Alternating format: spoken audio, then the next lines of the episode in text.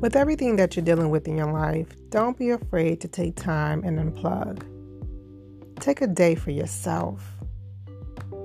Even if it's just a few hours, just take those for yourself. Do what you want to do. Um, relax, watch movies, read a book, whatever it is that allows you to unplug from whatever issues you are facing, whatever challenges you're trying to overcome. Take some time, step away, unplug, do you. Them problems ain't going nowhere. They are going to be there when you get back. You have to recharge your batteries. And while there's always that, that happy place that you should always turn to, but sometimes you just need to take some extra time out and just focus on you. Some people like doing like a little spa day, even at home in your quarantine, in your own bathroom.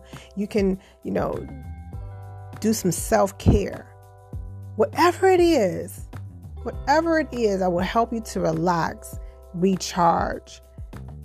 Do that. Don't be afraid to take time away from your problems, your problem solving duties, and focus on you. This is Morgan. Thank you for listening.